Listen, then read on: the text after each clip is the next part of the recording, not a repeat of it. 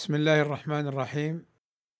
إن الحمد لله نحمده ونستعينه ونستغفره ونعوذ بالله من شرور أنفسنا ومن سيئات أعمالنا. من يهده الله فلا مضل له ومن يضلل فلا هادي له. وأشهد أن لا إله إلا الله وحده لا شريك له وأشهد أن محمدا عبده ورسوله. يا أيها الذين آمنوا اتقوا الله حق تقاته. ولا تموتن إلا وأنتم مسلمون.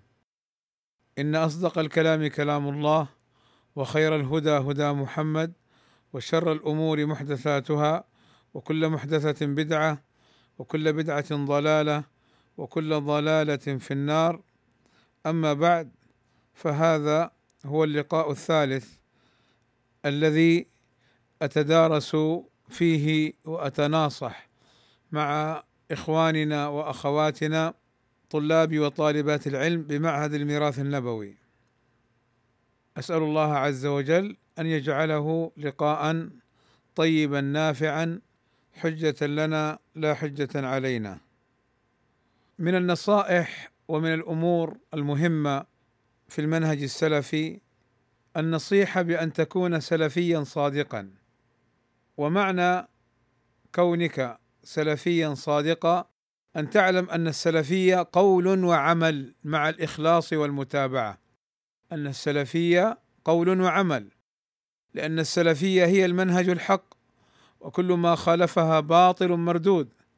لا يقبل ولا يمكن تطبيق هذا المنهج الحق إلا بأن نكون صادقين في أقوالنا وأفعالنا وأحوالنا. فالسلفية ليست مجرد دعوة يزعم الإنسان فيها أنه سلفي مع أن أعماله تخالف هذا المنهج. الحق بل السلفية تحتاج إلى برهان دليل من العمل الموافق للقول. قال الشيخ العثيمين رحمه الله تعالى كل من كان على منهاج الصحابة والتابعين وتابعيهم بإحسان فهو سلفي وإن كان في عصرنا هذا انتهى. فقوله كل من كان على منهاج أي على طريقتهم وسبيلهم قولا وعملا. وقال الشيخ ربيع المدخلي نشأ أناس لا يفهمون السلفية على وجهها يزعم أحدهم أنه سلفي ثم لا تراه إلا وهو يقطع أوصال السلفية لسوء سلوكه وسوء المنهج. انتهى. فاذا هناك أناس قد ينشؤون في المنهج السلفي لكن لا يفهمونه. أقول أيضا هناك أناس يدخلون في المنهج السلفي بعد أن كانوا مع جماعات بعد أن كانوا مع جماعات مختلفة من المأربية والحلبية والحدادية وغير ذلك. فانتسبوا إلى المنهج السلفي وهم لا يفهمون. فساروا على بعض ما كانوا عليه سابقا ويظنون أنهم على المنهج السلفي. وهذه خطورة. لذا كان لابد أن يذكر بعضنا بعضا أن السلفية الصادقة هي التي تكون على مثل ما كان عليه النبي صلى الله عليه وسلم وأصحابه رضي الله عنهم قولا وعملا واعتقادا واحوالا. وأيضا وجود أناس كما سبق وهو من أخطر الأمور يلبسون لباس السلفية وهم في حقيقة أمرهم خصومها. وذلك إذا قويت شوكه أهل السنة وقوي المنهج السلفي فلا يستطيع خصومها أن يضربوها عن بعد ومن الخارج فيدخلون بين الصف السلفي فيفسدون بينهم ويروجون لأفكارهم ومنهجهم الباطل في صورة سلفي وهو في حقيقة أمره بخلاف ذلك. قال الشيخ ربيع المدخلي حفظه الله تعالى: كثير من الناس يسمون أنفسهم سلفيين وهم خصوم السلفية. فالعبرة ليست في الألفاظ العبرة بالحقائق والمعاني. وهذا واضح جدا مما حصل سابقا كما يعلم الجميع من وجود أناس وسط الصف السلفي وهم يضربون السلفيين عواما وطلاب علم حتى الشيوخ السلفيين يضربونهم ويسقطونهم. هؤلاء ليسوا بالسلفيين هم حدادية أو مأربية. أو حلبية. نسأل الله السلامة والعافية. لذلك إخواني هذا الصنف من الناس من أخبث وأخطر ما يكون في زعزعة الصف السلفي وفي إيجاد الفرقة والاختلاف بين السلفيين. إذ أنهم يأتون بمثل هذه الأمور فيفرقون بين السلفيين ويخدعونهم.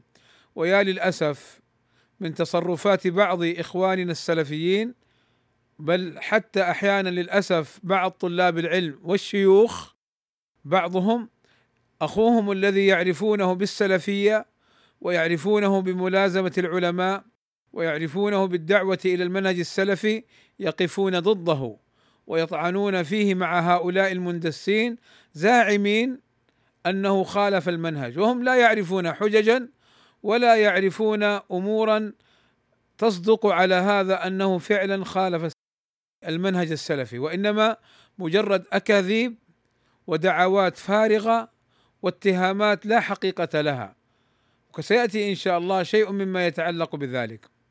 فأقول أما أولئك المندسون الذين جاءوا من الصفوف الأخرى من الحدادية أو من المميعة أو من غيرها قل ما شئت من المناهج المخالفة ينصرونهم ويدافعون عنهم ويذبون عنهم كما قال النبي صلى الله عليه وسلم سيأتي على الناس سنوات خداعات يصدق فيها الكاذب ويكذب فيها الصادق ويؤتمن فيها الخائن ويخون فيها الأمين وينطق فيها الرويبضة. قيل وما الرويبضة يا رسول الله؟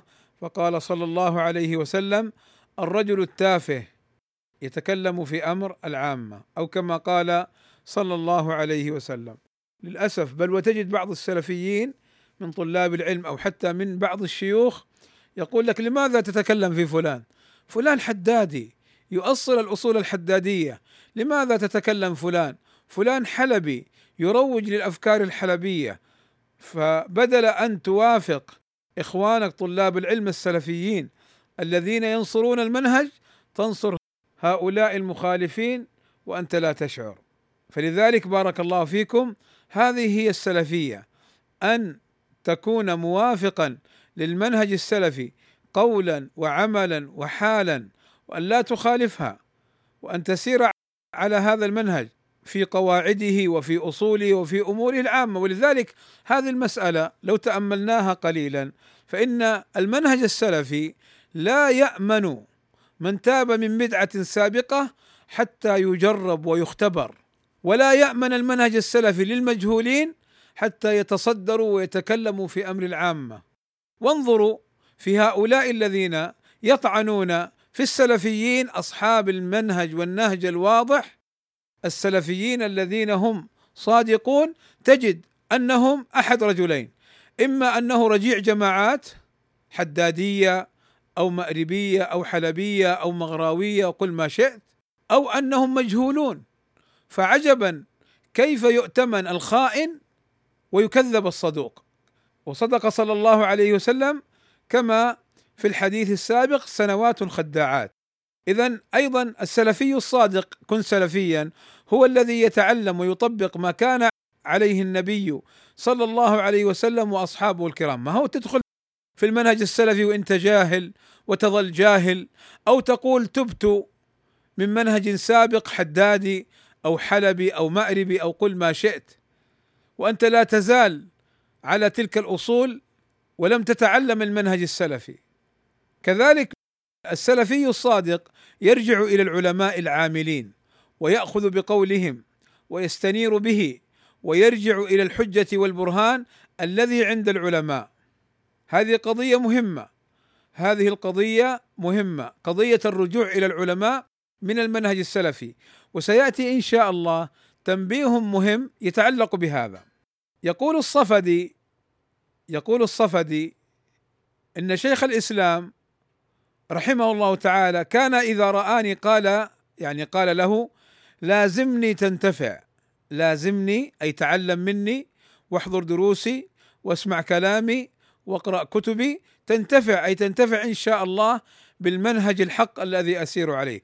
وذلك أن الصفدي رحمه الله كان يتخبط ويجادل ويدخل في المسائل الكلامية ويتأثر بذلك. فقال وسيأتي إن شاء الله نص أيضا فيه شيء من بسط هذا الكلام كيف أن الصفدي كان يتأثر بالفتن وبال التخبطات فشيخ الإسلام قال له هذا الكلام مما يدل على أن السلفي إذا لازم العالم العامل الداعي إلى السنة ينتفع وأن القرب من العلماء إن شاء الله سبيل للنجاة. قال الشيخ مقبل الوادعي رحمه الله إن الناس أي طلاب العلم والعوام منذ تركوا الرجوع إلى العلماء تخبطوا. فالرجوع إلى العلماء وانتبهوا لهذا الأمر يعني أخذ ما عندهم من حجة وبرهان والعمل به.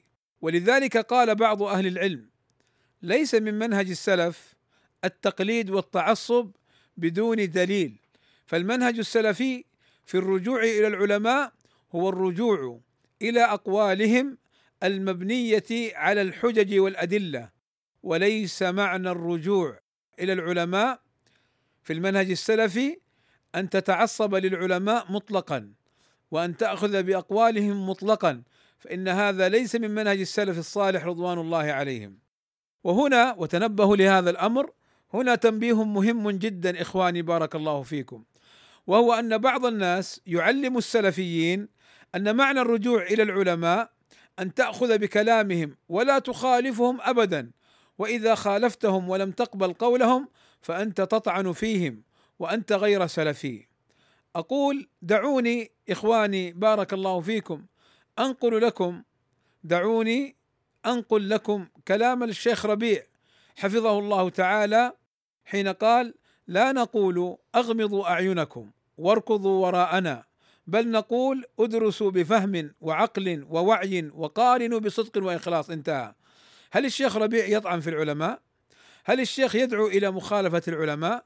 الشيخ يدعو إلى المنهج الحق كلام العالم إذا كان مبني على الدليل فأنت تحتج بالدليل والعالم دلك إلى ذلك أما كلام العالم إذا كان مجرد رأي واجتهاد منه فلا يلزم الأخذ به يقول الشيخ الفوزان حفظه الله يجب على كل عاقل أن ينظر في أقوال الناس فيميزها ويفحصها ويرى الخطأ من الصواب فيقبل الحق ويرد الخطأ ولا يحمله التقليد الأعمى على البقاء على الباطل.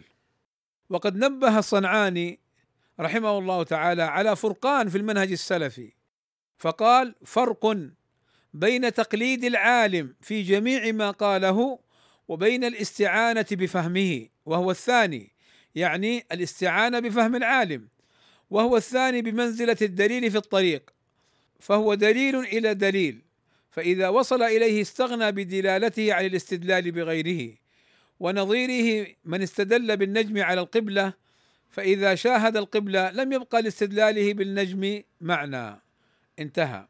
فإذا علمتم هذه المسألة المهمة تأملوا حجة من يطعن في بعض الشيوخ السلفيين ما حجته؟ يقول يخالف العلماء لا يسمع كلام العلماء. فالذي يلزم الناس بقول العالم الذي هو اجتهاد منه فاعلم أنه مقلد متعصب جاهل. قال شيخ الإسلام ابن تيمية رحمه الله تعالى كان أئمة السنة والجماعة لا يلزمون الناس بما يقولونه من موارد الاجتهاد ولا يكرهون أحدا عليه. انتهى. تأمل هذا الكلام. تأمل أخي هذا الكلام. الرجوع إلى العلماء يعني أن تأخذ العلم الذي عندهم المبني على الحجة والدليل. قال صلى الله عليه وسلم العلماء ورثة الأنبياء. ثم بين ما هو الإرث؟ قال ورثوا العلم. العلم الكتاب والسنة وما كان عليه الصحابة رضوان الله عليهم. فإذا كان كلام العالم مبني على الدليل وموافق للدليل يلزم كل أحد الأخذ به. أما إذا كان اجتهاد منه فلا يلزم كل أحد الأخذ به. فإلزام الناس بقول العالم مطلقا ليس من السلفية في شيء. بارك الله فيكم. إخواني أيضا السلف الصادق يحذر من البدع وأهلها ويحذر أن يكون حاله كحال أهل البدع. قال ابن مسعود رضي الله عنه من أحب أن يكرم دينه فليعتزل مجالسة أصحاب الأهواء فإن مجالستهم ألصق من الجرب. فالسلفي الصادق يبتعد عن أهل البدع من حدادية وأذنابهم وأضرابهم ومن حلبية وأذنابهم وأضرابهم ومن مأربي وأذنابهم وأضرابهم. يبتعد عن مجالستهم ولا يمدحهم ولا يثني عليهم. فضلا عن الحزبيين من جماعة الإخوان والتبليغيين وغيرهم. لا يمدحهم وإلا قل لي بربك كيف إنسان سلفي ويعرف المنهج السلفي ويمدح أشخاص يطعنون في السنة وأشخاص يحاربون في السنة؟ هذا ليس صادقا في سلفيته. أيضا من صفات السلفيين الصادقين ثباتهم على الحق وعدم تلونهم وتقلبهم في كل يوم منهج وحال. وفي كل ساعة قول ومسلك جديد. قال صلى الله عليه وسلم لما ذكر الفرقة الناجية ما أنا عليه اليوم وأصحابي. أي أنهم يعملون ومتمسكون ويطبقون ما كان عليه النبي صلى الله عليه وسلم وأصحابه. ولما ذكر عليه الصلاة والسلام الطائفة المنصورة ماذا قال؟ قال لن تزال طائفة من أمتي على الحق منصورين لا يضرهم من خالفهم ولا من خذلهم. فلاحظ قوله صلى الله عليه وسلم لن تزال أي أنهم مستمرون. على الحق منصورين لا يخذلهم الله عز وجل بل ينصرهم في الدنيا وفي الآخرة. فالسلفي يصبر على الحق إلى أن يلقى الله عز وجل. يقول حذيفة رضي الله عنه مبينا أن السلفي الصادق يتميز بالثبات قال إن الضلالة كل الضلالة أن تعرف ما كنت تنكر وأن تنكر ما كنت تعرف كانوا يقولون إياكم والتلون في الدين إذا ما معنى التلون؟ معنى التلون أن لا تثبت على الحق وإنما ما وافق هواك قلت به وما وافق حزبك قلت به وما وافق مقاصدك ومآربك قلت به وإن خالف الحق فتكون كالحرباء متلون في كل مكان بما يناسبك فالحرباء متلونة في كل مكان بما يناسبها. وأما السلف فيثبت على الحق إلى أن يلقى الله عز وجل. لذلك إخواني لما حصلت الفتن سابقا والفتن التي نعيشها للأسف وجدنا بعض إخواننا انقلبوا وأصبحوا يتخبطون في الفتن. وينكرون ما كانوا يعرفون ويعرفون ما كانوا ينكرون. هؤلاء ليسوا سلفيين صادقين. يقول الشيخ ربيع إن الثبات على السنة معناه الثبات على الإسلام بكليته أصوله وفروعه عقائده ومناهجه نثبت عليه ونتمسك به حتى نلقى الله عز وجل. انتهى. وهذا إخواني أمر مهم أن تثبت على الحق وعلى المنهج السلفي ولا تتخبط.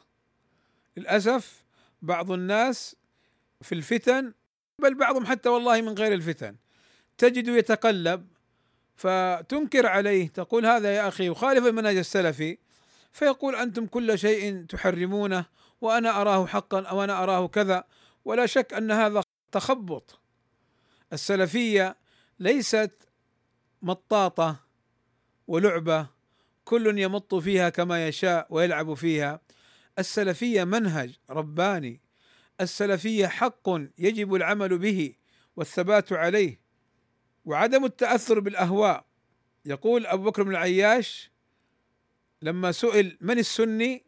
فقال السني الذي إذا ذكرت الأهواء لم يغضب لشيء منها. اذا حذرت من فلان فقلت حدادي لم يغضب.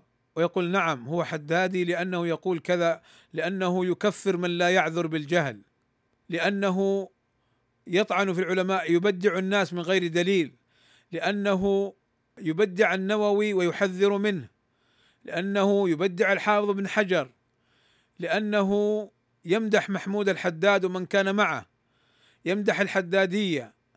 هذه صفات الحدادية. فلما تحذر من شخص لا يغضب للأسف. نجد بعض السلفيين لما يتكلم في إنسان حدادي أو حلبي أو مأربي أو إخواني تجد أنه يتأثر ويغضب لماذا تتكلم في الناس؟ يا أخي أنا ما أتكلم في الناس، هم تكلموا في أنفسهم حين سلكوا غير المنهج السلفي، لكن أنت لماذا تغضب لأهل الأهواء؟ هنا السؤال. لماذا لم تطبق المنهج السلفي؟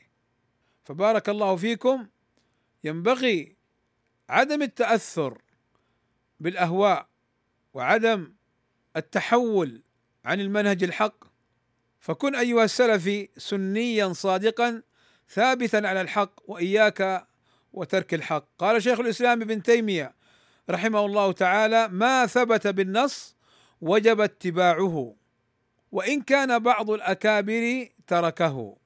تأمل هذا الكلام. ما ثبت بالنص يعني بالدليل. وجب اتباعه الأخذ به. وإن كان بعض الأكابر تركه يعني قال بخلافه أو لم يعمل به. فانظر هنا يقول بعض الأكابر أي بعض العلماء ممن لهم قدر وشأن. إذا خالفوا وجب العمل بالنص لا بقول هذا العالم. فهل ابن تيمية رحمه الله تعالى يحارب الأكابر كما يقول أولئك الذين لا يفقهون المنهج السلفي؟ هل ابن تيمية رحمه الله تعالى يتخبط في سلفيته كما يقول أولئك الذين يتخبطون في سلفيتهم حقيقة؟ يقول التويجري رحمه الله تعالى إن العلماء لا تعظم أقدارهم ويعتد بأقوالهم بمجرد التفخيم لهم والتنويه بذكرهم وإنما يعتبرون باتباع الحق واجتناب الباطل. انتهى. والسلفي الصادق أيضا يكون قصده الحق ويتعلق به قال الشيخ ربيع حفظه الله تعالى من قصد الحق وصل إليه إن شاء الله. فأخلص لله واصدق وسوف تدرك الحق من الباطل إن شاء الله بعد الأخذ بالأسباب. وهذا أمر مهم أن يكون قصدك الحق لا الدنيا ولا المناصب ولا غير ذلك كما سيأتي. يقول الشيخ العنجري حفظه الله الشيخ محمد العنجري هناك فرق بين من يريد الحق أي يسعى له وإذا وقف عليه يعمل به وينصره وبين من يريد العلو بالحق. ولو قال بالحق لا للحق ولكن لنفسه انتهى. اذا هذا فرق دقيق. فكم من إنسان يدعي أنه يريد الحق وهو في حقيقة أمره إنما يريد أن يعلو على الناس وأن يرفع من نفسه لا يريد أن يعلو الحق من حيث هو. لذلك هؤلاء تجد في هذه المسألة ينصر الحق لأنه يريد أن يعلو بها وتوافق هواه. وفي مسألة أخرى الحق فيها أوضح وأظهر لا ينصر الحق بل يخالفه بل وقد يحاربه. فالسلفي الصادق مقصده وهمه وعزمه وإرادته تكون في طلب الحق وقصده والوصول إليه. فقصد الحق أيضا يعني عدم التعصب يعني عدم التعصب للأهواء وعدم التعصب للأشخاص وعدم رد الحق والعمل بالباطل.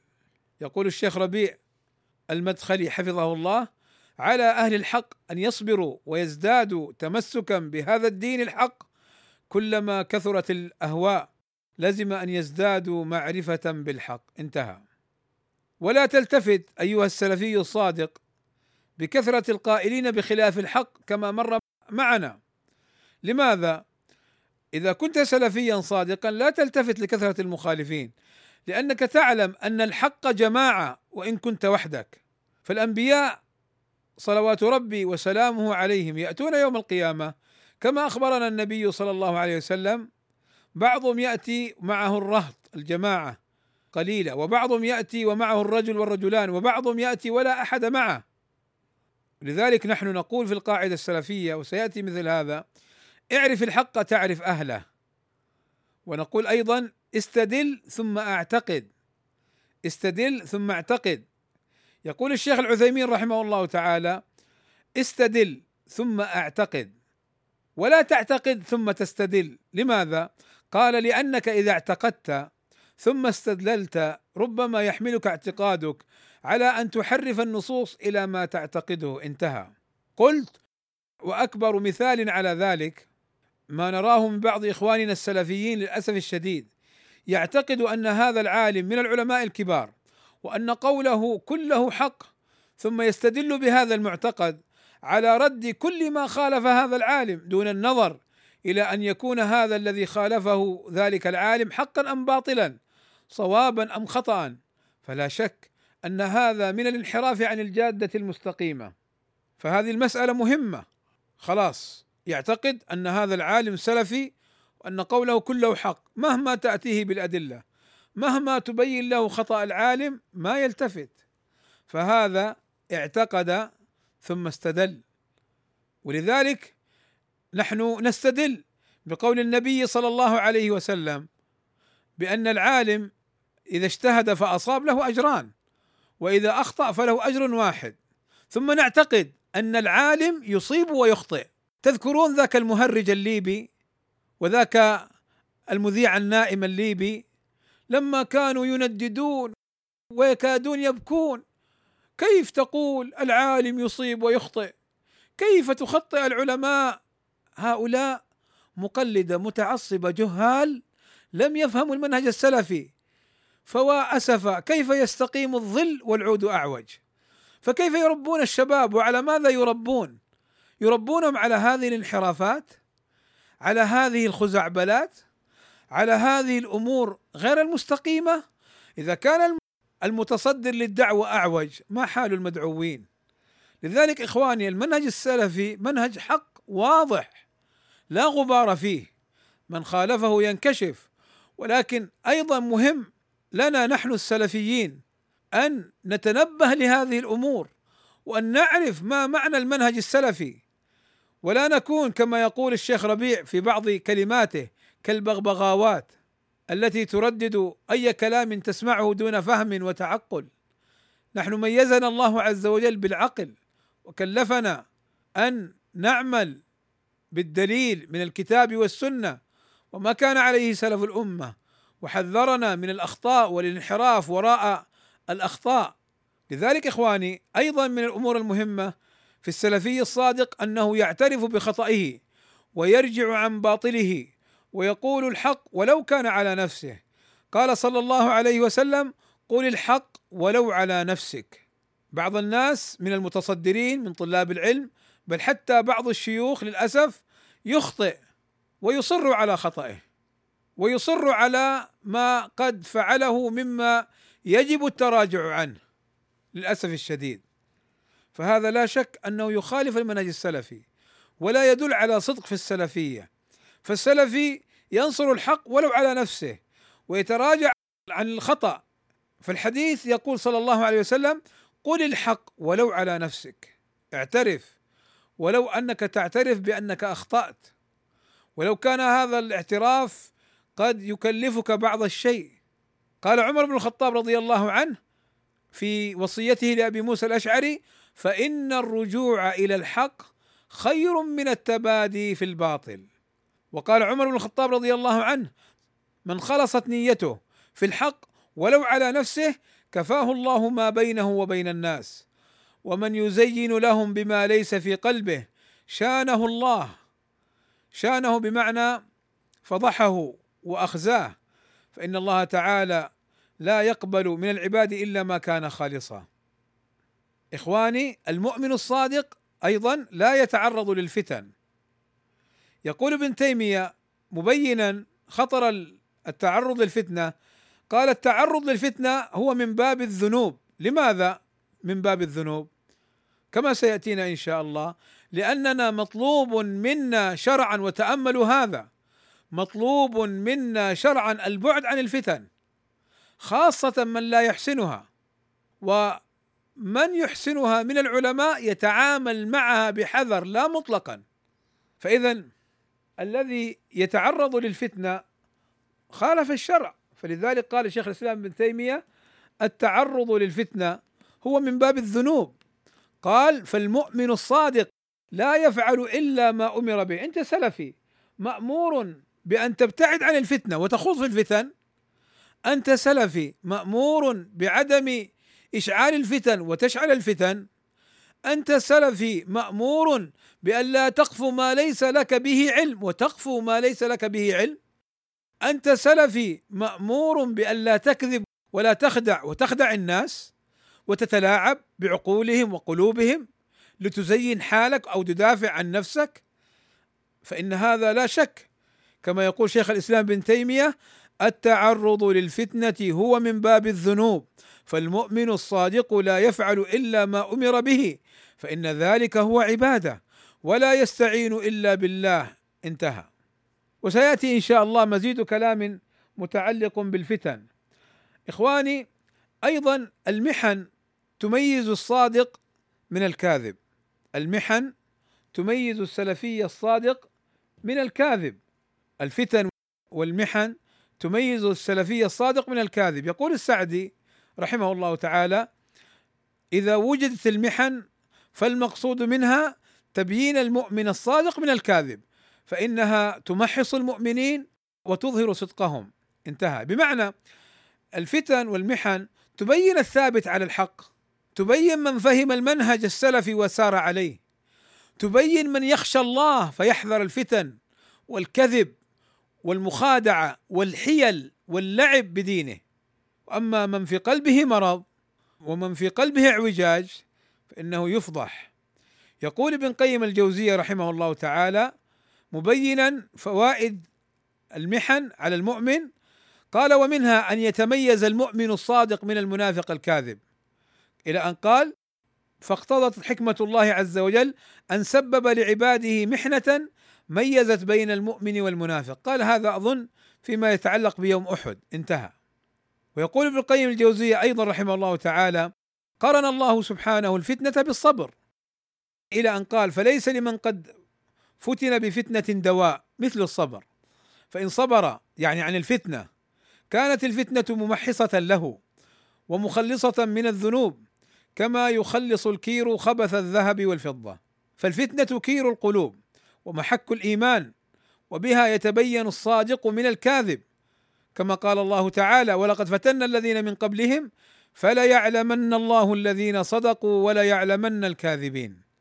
قال فالفتنة قسمت الناس إلى صادق وكاذب ومؤمن ومنافق وطيب وخبيث. فمن صبر عليها كانت رحمة في حقه ونجا بصبره من فتنة أعظم منها. ومن لم يصبر عليها وقع في فتنة أشد منها. فالفتنة لا بد منها في الدنيا والآخرة كما قال تعالى يوم هم على النار يفتنون ذوقوا فتنتكم هذا الذي كنتم به تستعجلون. فالنار فتنة لمن لم يصبر. انتهى. لذلك إخواني مر معنا ما يتعلق بأن يكون سيرك على المنهج السلفي بصدق وحق وأن تتمسك بالحق وتفرح بنصر الحق. يقول الإمام أحمد إني لارى الرجل يحيي شيئا من السنة فأفرح به. شوف يقول إني لارى الرجل يحيي. ليس الذي احياها الإمام أحمد إنما يرى رجلا آخر. قال إني لارى الرجل يحيي شيئا من السنة فأفرح به. ما يحسده ما يحاربه ما يؤذيه ما يسعى لإسقاطه ما يسعى لإسقاط دور العلم ومعاهد العلم كما سعى بعض الذين يؤذون المؤمنين والمؤمنات ويؤذون السلفيين الصادقين لإغلاق معهد الميراث النبوي الذي يدرس فيه الكتاب والسنة وما كان عليه سلف الأمة. ائتني بباطل في هذا المعهد واغلقه بل نحن نغلقه. لكن إذا كان يدرس المعهد الكتاب والسنة وما كان عليه سلف الأمة فلماذا تغلق هذه الأمور إلا إذا كنت أنت مغلقا؟ مبتعدا عن الحق. يقول الشيخ العثيمين رحمه الله تعالى أيضا إذا رأيت نفسك تكره أن ينعم الله على غيرك بعلم أو مال أو خلق أو صحة أو ما أشبه ذلك فاعلم أن فيك شيئا من الحسد. حاول أن تقضي عليه. فاذا إذا كان مقصودك الحق ما تحارب أهل الحق. وإذا كان في نفسك شيئا تكرهه من ذلك فيجب أن تصحح ذلك. ولذلك من أسباب محاربة أهل الحق الحسد. من أسباب محاربة أهل الحق الحسد وأن ترى أن الحق ظهر على لسان غيرك وأن تريد أن يظهر على لسانك. لماذا؟ لتريد أن تعلو لتريد أن تمدح لتريد أن تكون أنت أنت أنت. للأسف بعضهم قد يدخل في السلفية ترند فيسعى لجلب الأعداد الكبيرة والسلفية لا تعرف الأعداد. السلفية تعرف الحق وما ترتب على الحق ونصره بعد الإخلاص لله والمتابعة من مدح وثناء فهذا بشرى عاجل المؤمن. ولكن أن تسعى للعدد وأن تسعى للتكثير وأن تسعى لا لا لا. ليس هذا منهج السلفي ابدا. والحق ما هو؟ يقول الشيخ العثيمين رحمه الله تعالى: الحق ما قام عليه الدليل وليس الحق فيما عمله الناس. انتبه. رحمه الله على الشيخ العثيمين كان اماما ولا زال. وأنا أذكر تماما أني قلت لبعض الإخوان يعني بعض إخواننا السلفيين سابقا كنا لا نعرف مشايخ المدينة حفظهم الله تعالى كنا نعرف السلفية في بن باز وبن عثيمين والألباني. ثم طبعا ما يضرهم عدم علمنا بهم.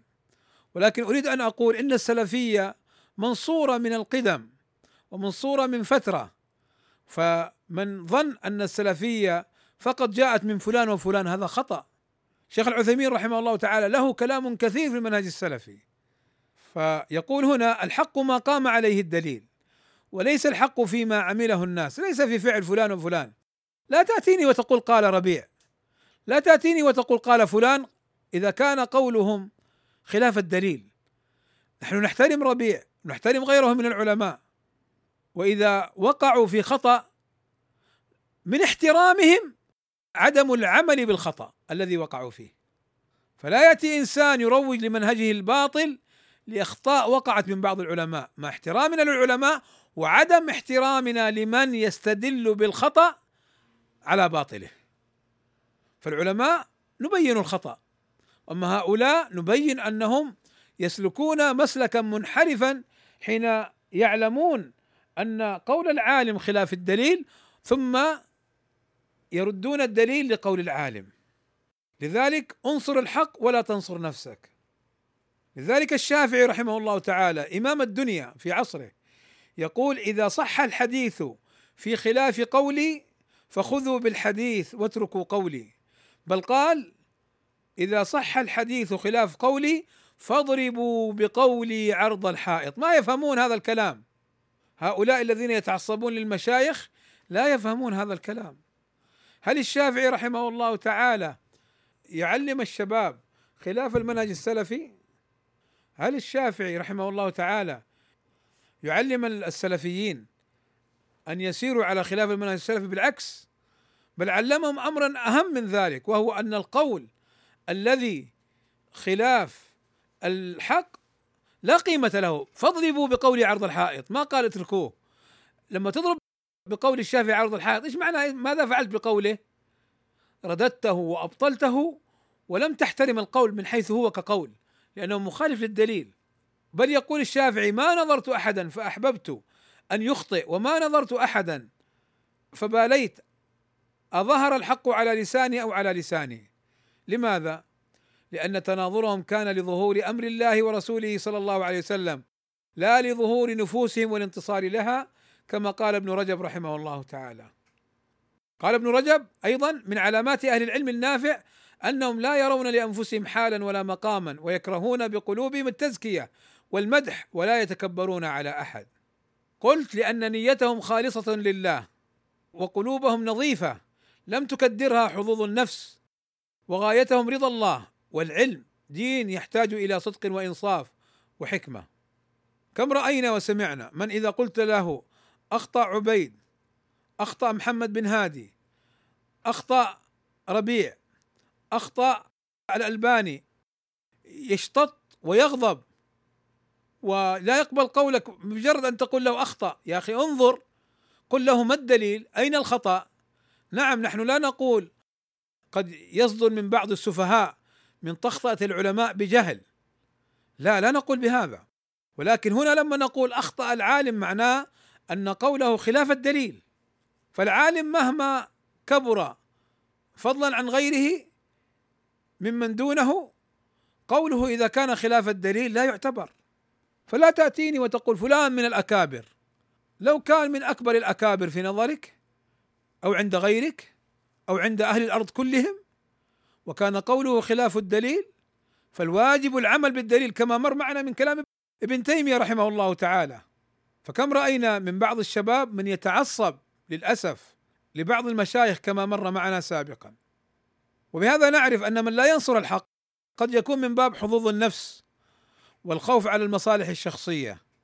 وبعض من باب المحسوبية فلان أنا أعرفه. صاحبي طيب يعني رد عليه يقول لك لا ما يرد عليه. طيب أنا أرد عليه لا لا ترد عليه. طيب مين يرد عليه؟ الشيطان؟ الشيطان فرح مسرور بخلاف الحق. الشيطان كما مر معنا باللقاء القريب الثاني لما قال ابن عباس لا أحد في الأرض يفرح الشيطان بموته بمثل موتي أنا لأنه لما تأتيه الفتنة يخمدها في مكانها. فلذلك من أسباب عدم نصر الحق المحسوبية وخاصة أيضا قد تدخل فلان من قبيلتي ما أستطيع أرد عليه. طيب يا أخي لا ترد عليه. خلي غيرك يرد. لا لا ترد عليه. إيش هذا؟ هو المنهج السلفي. يعرف القبيلة أو الجهة أو المكان؟ المنهج السلفي على الحق. كذلك قد يكون الحفاظ على المكانه والظهور بالاعتدال وعدم التدخل بينما تراه لمصالحه الخاصة يثور كالثور الهائج. والله رأيناهم. بعضهم ما يريد الرد الردود ويقول يا أخي لا ترد على الناس. يا أخي هذا أخونا. فإذا جاء أخونا هذا وأخذ منه ريال أو ريالين أو أخذ شيئا من حقه أو تكلم فيه فيما يخصه ثار كالثور الهائج. يعني في أمور دينك تصير كالفأر مندسا كالنعامة. وفي أمور دنياك ومصالحك الشخصية تصير كالثور. ليس هذا المنهج السلفي. وليس هذا صدقا في المنهج السلفي للأسف الشديد. ولذلك إخواني بارك الله فيكم أنا أنصح نفسي وأنصح إخواني طلاب العلم والمشايخ أن يتقوا الله في هذه المواقف. بعض المشايخ يبلغه أن فلان رد على فلان في كيت وكيت وكيت. ما ينظر أين الخطأ ولا ينظر أين الحجة ولا ينظر أين الحق. مباشرة فلان متسرع عجول عجول في عينك. أنت العجول الآن. لما تقف هذا الموقف من مسألة محتملة للخطأ والصواب تعجلت في الرد مطلقا. عليك أن تنظر هل قال بالحق فتنصره هل قال باطلا فترد عليه أيضا. ما في إشكال. متعجل متسرع. أين التعجل والتسرع؟ وعجلت إليك ربي لترضى. عجيب. هذه الخصلة التي يرمون بها بعض أصحاب الحق وهي في الحقيقة مدح أنه رد على باطل ونصر الحق. لا تعجل كان الواجب أن ترد عليه سرا. لا مو لازم. ليس لازما. ما دام أنه أظهر الباطل وانتشر لك أن ترده مباشرة. أبو موسى الأشعري رضي الله عنه حكم أو قضى في المواريث بقول ثم طلب أبو موسى من السائل أن يذهب إلى ابن مسعود ويعرض عليه المسألة. فلما جاء إلى ابن مسعود رضي الله عنهم أجمعين وعرض عليه فتوى أبي موسى الأشعري قال لقد ضللت اذا وما أنا من المهتدين إن كنت أفتيت بهذا. فبين له الحق. فهنا ابن مسعود رد قول أبي موسى بل وقال قد ضللت اذا وما أنا من المهتدين. هل ابن مسعود متعجل؟ هل ابن مسعود متسرع؟ أبو موسى رضي الله عنه أخطأ في هذا القول. والصواب مع ابن مسعود. انتهينا عرفنا الصواب فنأخذ بقول ابن مسعود المبني على الدليل لأنه قال ابن مسعود بعد ذلك قضى النبي صلى الله عليه وسلم في كذا وكذا وكذا. فهنا يا إخواني بارك الله فيكم أمور تدخل على المنهج السلفي ليست في السلفية في شيء. أريد أن أقف قليلا مع هذه القضية لأننا حقيقة نعاني نعاني من بعض إخواننا ومن بعض طلبة العلم ومن بعض المشايخ موقفا سيئا فيها. ما هو هذا الموقف؟ أنه اولا يصف أخوه الناصح والراد للخطأ بسوء. ثانيا أنه يعلم الشباب أن يقبلوا أو أن يعتمدوا على ألقائل دون النظر للدليل. ثالثا أنه نصر الباطل. رابعا أنه خذل الحق. كم وكم سمعنا مثل هذا؟ فلان رد على فلان. متسرع متعجل. معليش الدين هذا العلم نحن جايبينه من بيتك أخذينه منك. هل جلست في بيت أبيك وأمك وتنظر العلم يأتيك أم لا؟ هل نصرت الحق بدل أن تخذل الحق؟ هل رددت الباطل بدل أن تنصر الباطل؟ ولذلك إخواني انتبهوا وأنا لا أعني بهذا. رد العلماء على بعض الذين يردون الحق بباطل ويتعجل هذا غير. نحن لا نتكلم في هذا. ولذلك أنا قلت لكم ينظر إن رد الحق يرد عليه. إن نصر الحق ينصر. إن رد الباطل بالحق يوافق. وبعض الناس لماذا يقول مثل هذا الكلام؟ لماذا يقول مثل هذا الكلام؟ يريد أن يكون هو الذي يرد. هو الذي ينصر الحق. شوفوا الآن هنا الشافعي يقول ما باليت؟ يقول الشافعي ما باليت؟ أظهر الحق على لساني أو لسانه.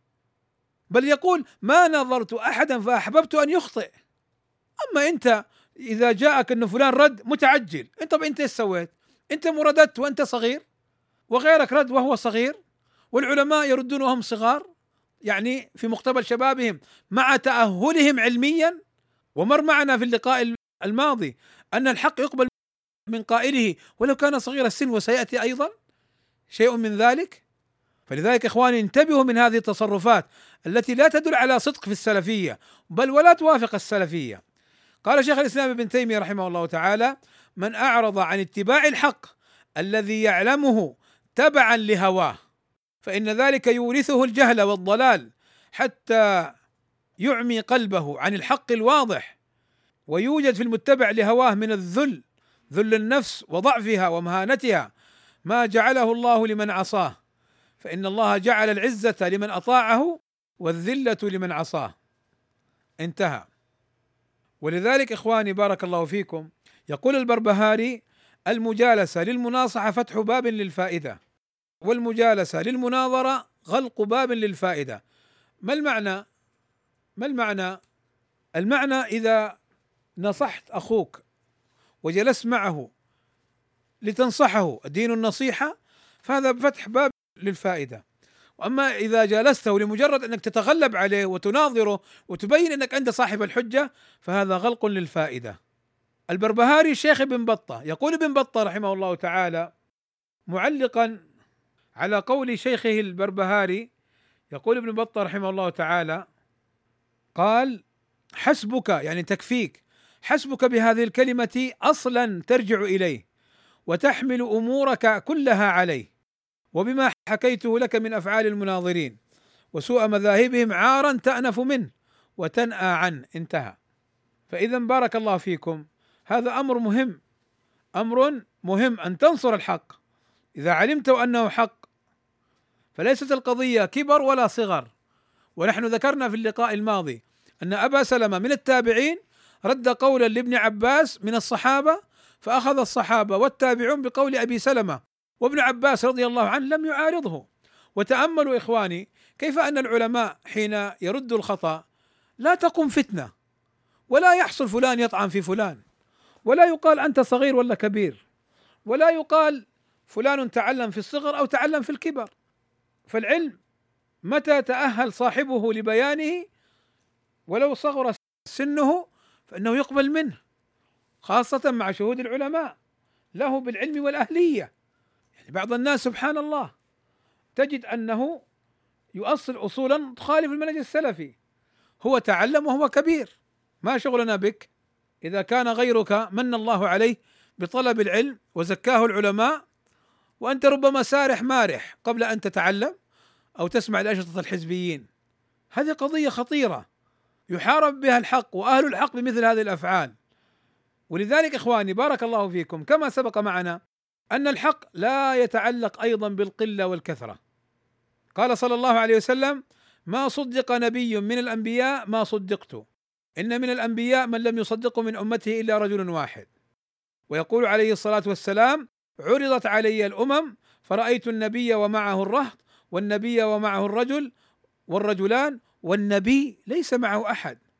قال الألباني رحمه الله تعالى قال الشيخ الألباني رحمه الله تعالى معلقا على هذا الحديث قال في هذا الحديث دليل واضح على أن كثرة الأتباع وقلتهم ليست معيارا لمعرفة كون الداعية على حق أو باطل فهؤلاء الأنبياء عليهم الصلاة والسلام مع كون دعوتهم واحدة ودينهم واحد فقد اختلفوا من حيث عدد أتباعهم قلة وكثرة حتى كان فيهم من لم يصدقه إلا رجل واحد بل ومن ليس معه أحد ففي ذلك عبرة بالغة للداعية والمدعوين في هذا العصر فالداعية عليه أن يتذكر هذه الحقيقة ويمضي قدما في سبيل الدعوة إلى الله ولا يبالي بقلة المستجيبين له لأنه ليس عليه إلا البلاغ المبين وله أسوة حسنة بالأنبياء السابقين. انتهى. يقول الفضيل بن عياض عليك بطريق الحق ولا تستوحش لقلة السالكين وإياك وطريق الباطل ولا تغتر بكثرة الهالكين فتأمل ما سبق وقارنه بمن يتباهى بأن معه من الأتباع في بلاد كذا وكذا. وبلغ صيته بقاع الأرض وحال البيانات التي تؤيد الباطل. ومن يطلب من الشباب أن ينشر الباطل على أوسع نطاق. وهو يعلم أنه باطل ويعلم أنه ظلم. ثم يقول انشره على أوسع نطاق. حتى ينشره على العجم. ما فكر بالفتنة التي تحصل للعجم من هذا الذي ينشره من الباطل. وإنما انتصارا لنفسه وحربا على أهل الحق يفعلون مثل هذا. فهذه الفتن تؤدي إلى تقسيم السلفيين إلى أعداء يطعن بعضهم في بعض بالقول والفعل تؤدي إلى انتشار العداوات بين أصحاب المنهج الواحد. لذلك إخواني هناك خطر على من يرد الحق لأنه ممن يبغضه أو يعاديه أو من صغير. يعني بعض الناس إذا جاء إنسان يبغضه ما يحبه هو سلفي أخوه لكن ما يحبه. فإذا جاءوا بالحق ما يقبله. أو إنسان يعاديه بينه وبينه عداوة لا يقبله. أو صغير يستحقره لأنه صغير فلا يقبل الحق الذي معه. انظروا ماذا يقول ابن القيم الجوزية. يقول من تكبر عن الانقياد للحق من تكبر عن الانقياد للحق أذله الله ووضعه وصغره وحقره. ومن تكبر عن الانقياد للحق ولو جاءه على يد صغير أو من يبغضه أو يعاديه فإنما تكبره على الله فإن الله هو الحق وكلامه حق ودينه حق والحق صفته ومنه وله. فإذا رده العبد وتكبر عن قبوله فإنما رد على الله وتكبر عليه والله أعلم. انتهى. أيضا يقول ابن القيم من هداه الله إلى الأخذ بالحق حيث كان ومع من كان ولو كان مع من يبغضه ويعاديه ورد الباطل مع من كان ولو كان مع من يحبه ويواليه فهو ممن هدى الله لما اختلف فيه من الحق. انتهى. لذلك إخواني المستكبر عن الحق يبتلى بالانقياد إلى الباطل. قال الدارمي رحمه الله تعالى في رده على بشر المريسي قال الباطل ما ازداد المرء له احتجاجا إلا ازداد اعوجاجا ولما خفي من ضمائره اخراجا. انتهى. وقال أيضا الدارمي في معرض بيانه على المتحايل على الشرع أنه يفتضح قال وكلما أكثرت من هذا وشبهه ازددت به فضيحة لأن أحسن حجج الباطل تركه والرجوع عنه. انتهى. ويقول ابن تيمية رحمه الله تعالى من تعود معارضة الشرع بالرأي لا يستقر في قلبه إيمان. ومر معنا في اللقاء الماضي قول ابن القيم حين قال حذاري حذاري من رد الحق لمخالفة هواك فإنك تعاقب بتقليب القلب ورد ما يرد عليك من الحق رأسا. ولذلك القلب السليم يقبل الحق. القلب السليم يقبل الحق. يقول ابن القيم الجوزية رحمه الله تعالى القلب الصحيح السليم ليس بينه وبين قبول الحق ومحبته وإيثاره سوى إدراكه يعني ما كان يعرفه فإذا عرفه قبله. قال فهو صحيح الإدراك للحق تام الانقياد والقبول له والقلب الميت لا يقبله ولا ينقاد له والقلب المريض إن غلب عليه مرضه التحق بالميت القاسي وإن غلبت عليه صحته التحق بالسليم. قلت هذا مصداق الانقياد والقبول الذي أمرنا به. قال الألباني طالب الحق يكفيه دليل وصاحب الهوى لا يكفيه ألف دليل. قلت فالجاهل يعلم وصاحب الهوى ليس لنا عليه سبيل. لذلك كانت من النصائح السلفية أن لا تتعصب لفلان. قال ابن القيم الجوزية التعصب واتباع الهوى يصدان عن الحق ويحرمان الأجر ويبعدان عن الله ورسوله ويوجبان مقته ويخرجان صاحبهما عن درجة الوراثة النبوية يعني العلم ويدخلان في أهل الأهواء والعصبية. انتهى. يقول ابن تيمية رحمه الله تعالى وكلامه هذا مهم لا بد أن تتأملوه. قال رحمه الله تعالى ليس لأحد من المعلمين ليس لأحد منهم أن يأخذ على أحد عهدا بموافقته على كل ما يريده وموالاة من يواليه ومعاداة من يعاديه. بل من فعل هذا كان من جنس جنكيز خان وأمثاله الذين يجعلون من وافقهم صديقا مواليا ومن خالفهم عدوا باغيا. قلت تأملوا حال بعض الناس في هذه الفتن. إذا تبين لك الحق وقلت بخلاف شيخه طعن فيك وإذا أخذت بالباطل وهو يعلم أنه باطل أثنى عليك ومدحك قال رحمه الله تعالى بل عليهم المعلمين وعلى أتباعهم عهد الله ورسوله بأن يطيعوا الله ورسوله ويفعلوا ما أمر الله به ورسوله ويحرموا ما حرم الله ورسوله ويرعوا حقوق المعلمين كما أمر الله ورسوله. فإن كان أستاذ أحد مظلوما نصره وإن كان ظالما لم يعاونه على الظلم. بل يمنعه منه. كما ثبت في الصحيح عن النبي صلى الله عليه وسلم أنه قال انصر أخاك ظالما أو مظلوما. قيل يا رسول الله انصره مظلوما فكيف أنصره ظالما؟ قال تمنعه من الظلم تمنعه من الظلم فذلك نصرك إياه. وإذا وقع بين معلم ومعلم أو تلميذ وتلميذ أو معلم وتلميذ خصومة ومشاجرة لا تقل هذا والد يؤدبه. لا تدخل بينهم وأنت تعرف أنه ظالم وأنت تعرف أنه غير محق وأنت تعرف أن هذا ربما المردود عليه أفضل من الراد وأعلى رتبة في الدين والعلم منه. تعلم هذا ولكن تتعصب. فقال لم يجز لأحد أن يعين أحدهما حتى يعلم الحق فلا يعاونه بجهل ولا بهوى بل ينظر في الأمر فإذا تبين له الحق شوف كما سبق معنا لما قلت لكم إنه ما يقول فلان رد على فلان ياتيه يقول فلان رد على فلان متعجل متعجل قال متسرع قال لم يجز لأحد أن يعين أحدهما حتى يعلم الحق فلا يعاونه بجهل ولا بهوى. والله إنه لجهل وهوى. الذين إذا أتاهم خبر فلان أنه رد على فلان مباشرة يرد الكلام دون نظر دون نظر إنه أين الحق؟ أين الباطل؟ فقال لم يجز لأحد أن يعين أحدهما حتى يعلم الحق فلا يعاونه بجهل ولا بهوى بل ينظر في الأمر فإذا تبين له الحق أعان المحق منهما. على المبطل سواء كان المحق من أصحابه أو من أصحاب غيره وسواء كان المبطل من اصحابه أو أصحاب غيره فيكون المقصود عبادة الله وحده وطاعة رسوله. صلى الله عليه وسلم. واتباع الحق والقيام بالقسط. انتهى. يقول الألباني رحمه الله تعالى الدعوة السلفية لا تعرف التعصب لشخص معين أو لرأي معين إنما الحجة والبرهان والدليل.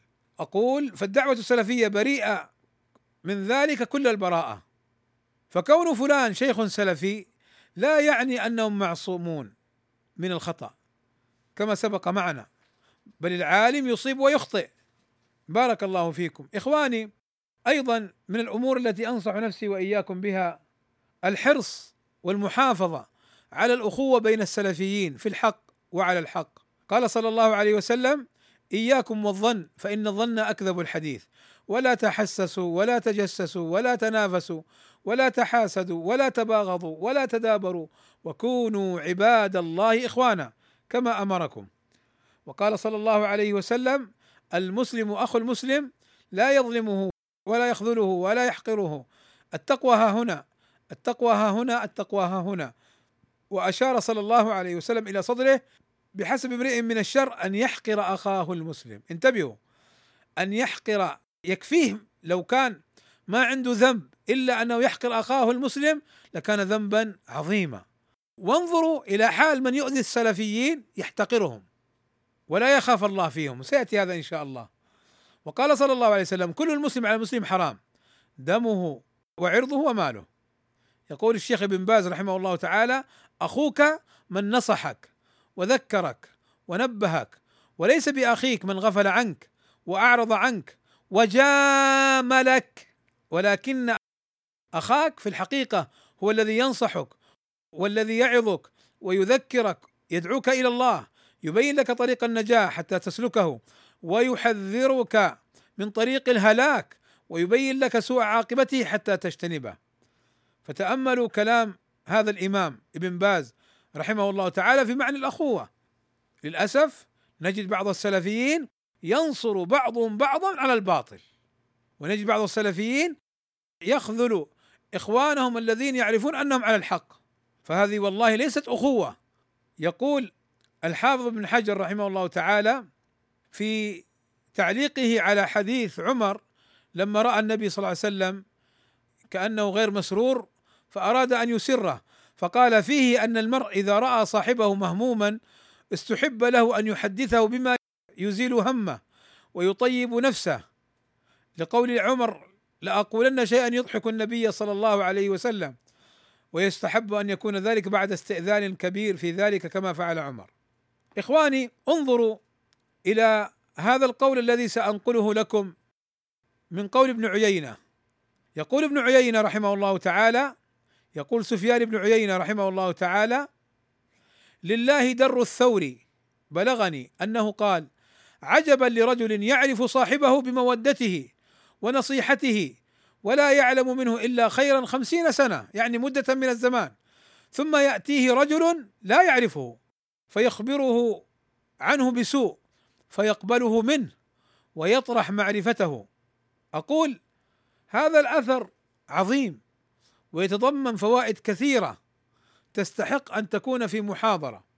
يمدح الثوري حين قال الثوري كيف يا صاحب السنة كيف يا سلفي؟ تعرف صاحبك قريب منك وأنه صاحب مودة ونصيحة ولا تعلم منه إلا الخير. ثم يأتيه رجل لا يعرفه لا يعرف هذا الرجل فيخبره عنه بسوء فيقبله أي دون تثبت ودون طلب للدليل ودون تحقق. نحن ما نقول فلان تعرف إن شاء الله لك تعرف لك خمسين ألف سنة ووقع في باطل ترد الباطل. لكن تقبل من رجل مجهول وأنت لم تتثبت ولذلك هو أشار بقوله ثم يأتيه رجل لا يعرفه فيخبره عنه بسوء فيقبله أي مباشرة. ويطرح معرفته. لا. قل يا أخي هذا أخي أنا أعرفه. صاحب حق. ولكن خليني أتثبت. جزاك الله خير. أنت أخبرتني بهذا. أنا سأنظر. أنا سأبحث. أنا سأناصحه. أما تهجره مباشرة وتحذر منه مباشرة وتقبل قول المجهول مباشرة ولا تتثبت والله لو طبق. كثير من السلفيين بل أقول لو طبق كثير من طلبة العلم بل أقول لو طبق كثير من الشيوخ السلفيين هذا الأمر لما وقعنا في كثير من المشاكل والفتن والمحن والإحن. والله إني لصادق في هذا الكلام. بل انظروا ماذا يقول الثوري. قال معلقا على قول جعفر بن عمرو بن حريث. يقول جعفر بن عمرو بن حريث لا ينبغي للعاقل أن يسمع من ذي غيبة فإن المغتاب عندك اليوم مغتاب لك غدا. قال الثوري لقد صدق. أقول بارك الله فيكم بعضهم يستهين بعوام وطلاب العلم السلفيين بل حتى العلماء. قال ابن تيمية رحمه الله من عرف ما أمر الله به وما نهى عنه وعمل ذلك فهو الولي لله وإن لم يقرأ القرآن كله أي لم يحفظه وإن لم يحسن أن يفتي الناس ويقضي بينهم. اذا لا تحتقر قد يكون وليا لله ما دام أنه يعرف الحق ويعمل به. وتذكر وأذكر نفسي وعلى أولئك أن يتذكروا بقول الله تعالى في الحديث القدسي من عاد لي وليا فقد آذنته بالحرب إخواني لا يستدل كما يفعل الحلبي والمأربي في تحايلهم وتلاعبهم بالحق بمثل هذه النصوص على أن المراد لا ترد على المبطل، ليس كلامنا في هذا الباب. من وقع في الباطل ومتى ثبت أنه باطل يرد عليه. ولا تدخل هذه النصوص في هذا الباب. ولا يحابى كما مر معنا في النصوص السابقة. فهذا التنبيه الذي أردت أن أنبهكم إليه. لذلك إخواني أنصح نفسي وإياكم وأنصح أولئك ال... الذين ظلموا إخوانهم وآذوهم بترك الظلم وأذية الناس قال صلى الله عليه وسلم حين سئل أي المسلمين خير فقال صلى الله عليه وسلم من سلم المسلمون من لسانه ويده لاحظ من سلم المسلمون من لسانه ويده. ويقول الله تعالى في الحديث القدسي يا عبادي إني حرمت الظلم على نفسي وجعلته بينكم محرما فلا تظالموا. ويقول صلى الله عليه وسلم أتدرون ما المفلس؟ قالوا المفلس فينا من لا درهم له ولا متاع. فقال صلى الله عليه وسلم إن المفلس من أمتي يأتي يوم القيامة بصلاة وصيام وزكاة ويأتي قد شتم هذا شتمه سبه وقذف هذا رماه في عرضه. وأكل مال هذا وسفك دم هذا وضرب هذا فيعطى هذا من حسناته وهذا من حسناته فإن فنيت حسناته قبل أن يقضى ما عليه أخذ من خطاياهم فطرحت عليه ثم طرح في النار. إخواني المؤمن يشتغل بنفسه وبعيوبه عن عيوب الناس. طبعا بعيوب عن عيوب الناس الخاصة بهم. أما الأخطاء في الدين والأمور المعلنة والأخطاء المتعلقة بالشرع هذه ليست أمور خاصة لابد من بيان الحق فيها. قال ابن قيم الجوزية إن الله إذا أراد بعبد خيرا سلب رؤية أعماله الحسنة من قلبه والإخبار بها من لسانه وشغله برؤية ذنبه فلا يزال نصب عينيه حتى يدخل الجنة. قال فإن ما تقبل من الأعمال رفع من القلب رؤيته ومن اللسان ذكره. أقول بارك الله فيكم ومن أكثر ما وقع الظلم على الإخوة هو من باب الجرح والتعديل. فيحاربونهم ويطعنون في أعراضهم. طبعا العرض الطعن في العرض سواء بالقذف أو حتى بالجرح غير الثابت الجرح الظلم وكلاهما يقع وأكثره الثاني. انظروا ابن القيم الجوزية ماذا يقول؟ لا ينبغي للعاقل أن يقلد الناس في المدح والذم. ولا سيما تقليد من يمدح بهوى ويذم بهوى. فكم حال هذا التقليد بين القلوب وبين الهدى؟ ولم ينجو منه إلا من سبقت له من الله الحسنى. ما ينبغي؟ فلان مجروح لماذا مجروح؟ لكذا وكذا.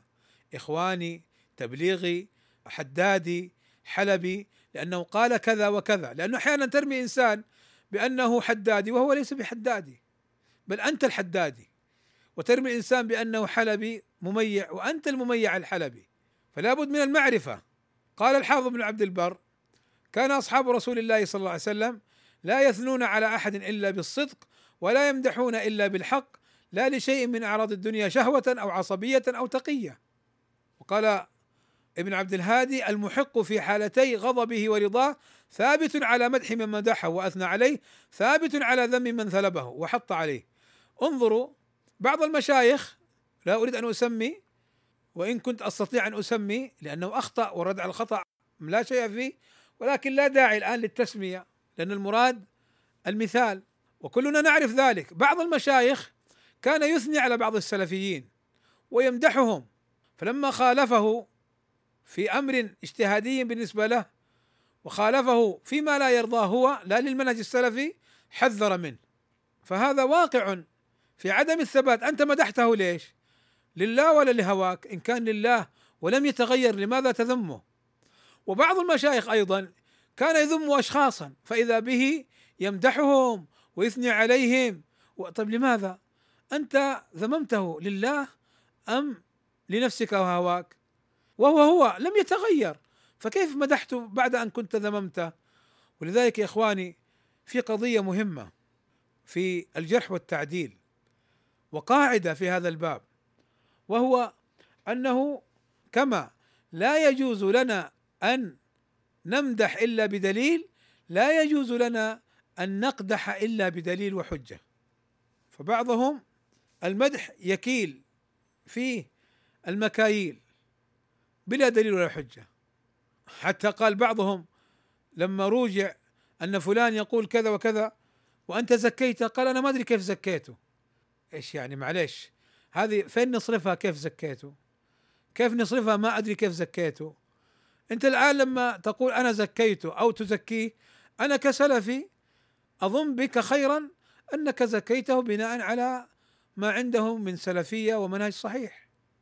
وكذا إذا قدحت فيه أظن بك خيرا أنك قدحت فيه لوقوعه في الأخطاء المنحرفة مع الإصرار على الباطل. فإذا لم تأتي بدليل على ذلك كنت كما قال ابن القيم سابقا مما مر معنا لا سيما تقليد من يمدح بهوى ويذم بهوى. فتأملوا هذا. ولذلك وتذكرون أني ذكرت لكم هذه القصة لما جاءني أحد الشباب وراسلني متهجما علي اتق الله وتب إلى الله ويعني وأنت وأنت بكلام أسأل الله أن يغفر لي وله به. فقلت له يا أخي بارك الله فيك جزاك الله خير على النصيحة. وهي نصيحة مقبولة. لكن أنا أريدك أن تذهب إلى هؤلاء الذين قالوا لك فلان بازمول محذر منه. وأتني بدليل واحد على صدق كلامهم وأنا يعني أعلن في الملأ الرجوع والتوبة من من هذا الخطأ. فراح يوم يومين أو ثلاثة تقريبا ثم رجع يتأسف و ويعتذر ويقول تبين لي أنك ما عليك شيء وأنك ظلمت إلى آخره قلت يا أخي عفى الله عني وعنك. ولكن هكذا يجب أن تتعلموا إخواني. وكما مر معنا من قول الثوري إنسان تعرفونه بالسلفية وبنصرة الحق لأنه صدر كلام من رجل كبير عندكم في السن وله مكانة في القدح فيه مباشرة تأخذون الكلام دون معرفة. ولذلك أنا أذكر لما ذهبت للشيخ ربيع قلت له يا شيخ فلان الشيخ الفلاني ما المانع أن أذكر؟ قلت للشيخ ربيع يا شيخ ربيع الشيخ عبيد تكلم فيه. قال لي مباشرة مباشرة سألني الشيخ ربيع. قال إيش حجته؟ قلت يا شيخ والله ما عنده حجة. كل حجته فلان شيخ فجأة فلان فتان فلان كذا. هذه ما هذا جرح غير مفسر. قال هذا مو كلام. طالبه بالدليل. قال هذا مو يعني ليس كلاما. معنى كلامه أنت معروف بالسلفية. هو جاء قدح فيك ما أنت معصوم. يبين دليله. فقلت يا شيخ أرد عليه؟ قال رد عليه. قلت يا شيخ أرد عليه؟ قال أنت حر رد عليه. قلت يا شيخ ما رأيك؟ أرد ولا أمسك؟ قال لي أمسك. قلت له كلامك انتهى. فما رددت الحمد لله ولا ولا تكلمت مع أنه ما أتى بدليل أصلا.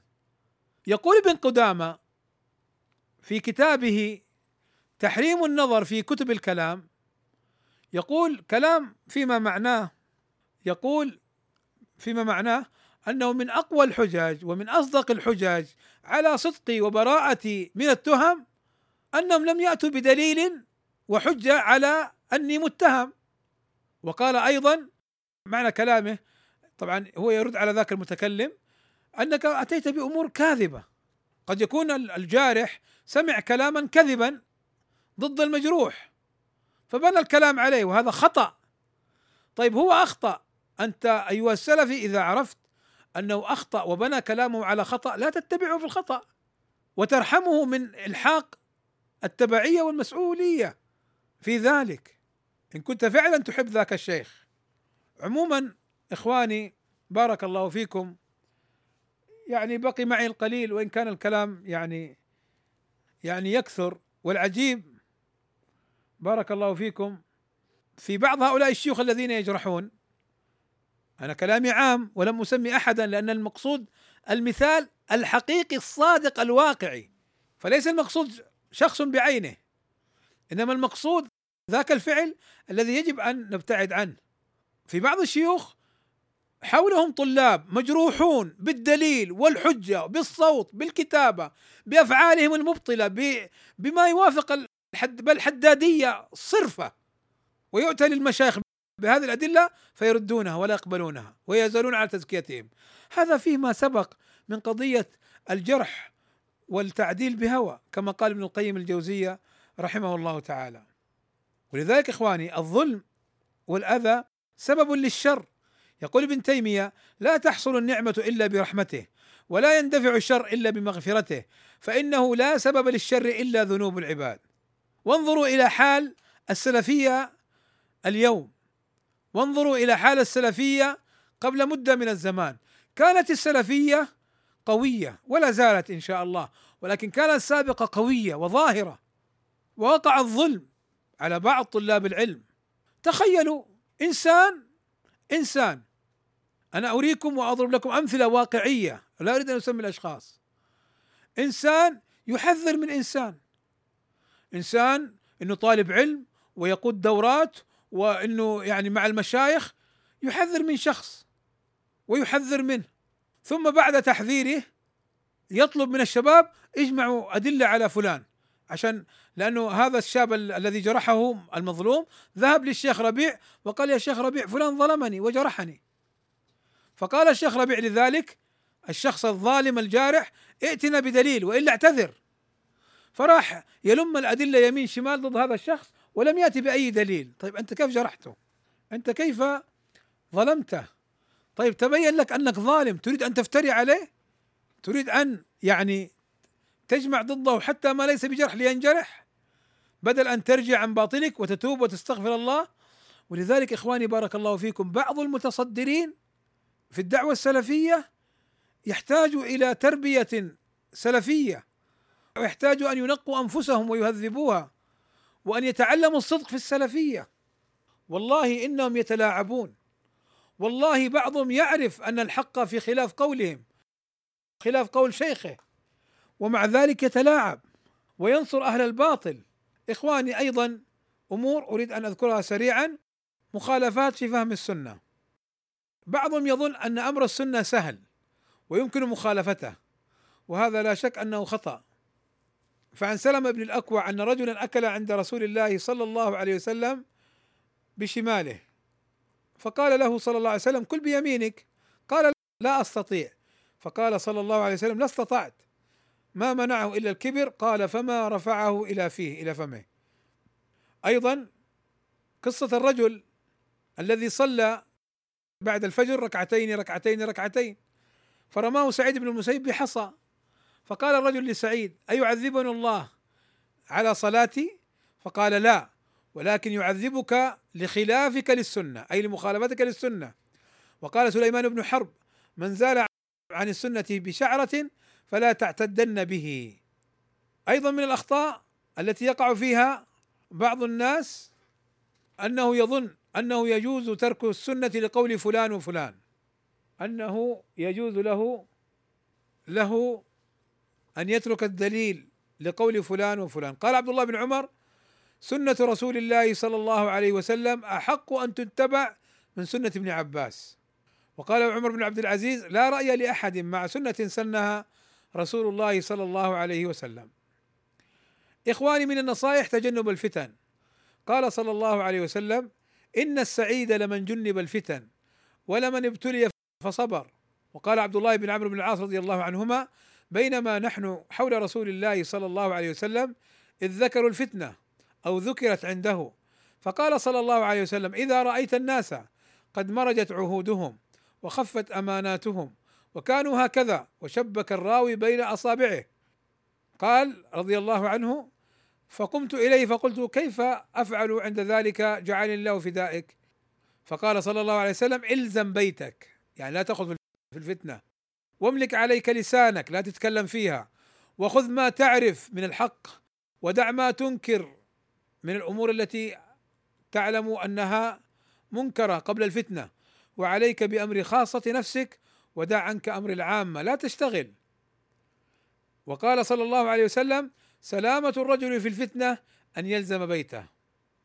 أحاديث صريحة وواضحة أن يجتنب السلف الفتنة. وللأسف تجد بعض السلفيين يخوض في الفتنة ولا يتورع عن الخوض فيها. لذلك كان من أسباب الفتنة ترك ما أمر الله به. يقول شيخ الإسلام ابن تيمية رحمه الله تعالى ولا تقع فتنة إلا من ترك ما أمر الله به. فإنه سبحانه أمر بالحق وأمر بالصبر فالفتنة إما من ترك الحق وإما من ترك الصبر. انتهى. من النصائح يا إخواني أيضا بارك الله فيكم لا تخذ في الفتنة رادا ومعترضا على النصوص بعقلك. يعني بعض الناس يخوض في الفتنة لما تأتيه بالأدلة يردها ويعترض عليها. يقول الأجري إن قال قائل انتبهوا لهذا القول. كثير ممن يخوض في الفتنة يقول مثل هذا القول. يقول الأجري إن قال قائل إنما مرادي من ذلك لأن أكون عالما بما جرى بينهم. ها كثير من الشباب يقول أريد أن أعرف ما يقع في الساحة من الخلافات. فيتكلم ويخوض في الفتنة. فيقول إن قال قائل إنما مرادي من ذلك يعني الخوض في الفتنة لأن أكون عالما بما جرى بينهم فأكون لم يذهب علي ما كانوا فيه لأني أحب ذلك ولا أجهله. قيل له أنت طالب فتنة لأنك تبحث عما يضرك ولا ينفعك ولو اشتغلت بإصلاح ما لله عز وجل عليك فيما تعبدك به من أداء فرائضه واجتناب محارمه كان أولى بك واشتغالك بمطعمك وملبسك من أين هو أولى بك وتكسبك لدرهمك من أين هو وفيما تنفقه أولى بك. ولا تأمن أن تكون بتنقيلك وبحثك إلى أن يميل قلبك فتهوى. ما لا يصلح لك أن تهواه. ويلعب بك الشيطان فتزل عن طريق الحق وتسلك طريق الباطل. انتهى باختصار. وقال ابن القيم الجوزية وتأملوا هذا الكلام قال لي شيخ الإسلام ابن تيمية وقد جعلت أورد عليه إيرادا بعد إيراد يعني شبه فقال له ابن تيمية لا تجعل قلبك للإيرادات والشبهات مثل السفنجة فيشربها فلا ينضح إلا بها ولكن اجعله كالزجاجة المصمتة تمر شبهات بظاهرها ولا تستقر فيها فيراها بصفائه ويدفعها بصلابته وإلا فإذا أشربت قلبك كل شبهة تمر عليك صار مقرا لشبهات أو كما قال. قال ابن القيم فما أعلم اني انتفعت بوصية في دفع الشبهات كانتفاعي بذلك. قال ابن القيم وإنما سميت الشبهة شبهة لاشتباه الحق بالباطل فيها. تريد أن تخوض الفتن وزمن الفتن زمن شبهات يشتبه فيها الحق بالباطل؟ قال وإنما سميت الشبهة شبهة لاشتباه الحق بالباطل فيها فإنها تلبس ثوب الحق على جسم الباطل وأكثر الناس أصحاب حسن ظاهر فينظر الناظر فيما ألبسته من اللباس فيعتقد صحتها وأما صاحب العلم واليقين فإنه لا يغتر بذلك بل يجاوز نظره إلى باطنها وما تحت لباسها فينكشف له حقيقتها انتهى. وهذا واضح في الفتن. انظر الآن أنقل لكم كلام ابن تيمية مع الصفدي السابق. يقول الصفدي كان ابن تيمية إذا رآني قال يعني إيش الإيرادات إيش الأجوبة إيش الشكوك؟ قال ابن تيمية يقول يقول الصفدي الذي يخوض في الشكوك والفتن والمناقشات والإيرادات قال أعلم أنك مثل القدر التي تغلي. تقول بق بق بق بق أعلاها أسفلها وأسفلها أعلاها. لازمني تنتفع. شوف ابن تيمية يقول له لا تأخذ في الفتنة لا تأخذ في الشبهات والشكوك هذه فتنة لقلبك لكن لازمني وإذا لازم ابن تيمية تعلم منه الكتاب والسنة وما كان عليه سلف الأمة فينتفع. أما الخوض في الفتنة لا. كالقدر الذي يغلي سرعان ما يهلك من وقع فيه. إخواني بارك الله فيكم. أيضا يقول الشيخ أحمد السبيعي في كلام له مهم حقيقة مبينا ميزة الباطل وميزة الحق. لأن بعض الناس يغتر بالباطل. لماذا؟ يقول الشيخ أحمد السبيعي الحق من ميزته أنه يتضمن بيان الحق في اللفظ والمعنى على أتم وجه وأكمله. أما الباطل وأهل الباطل فمبنى بيانهم على الخداع. يا أخي لا تقل لا تمدح فلان لا تدافع على فلان إنه يطعن في المشايخ السلفيين. يا أخي إن فلان صاحب فتنة إن فلان طعن فيه العلماء. كلام يخدعك به.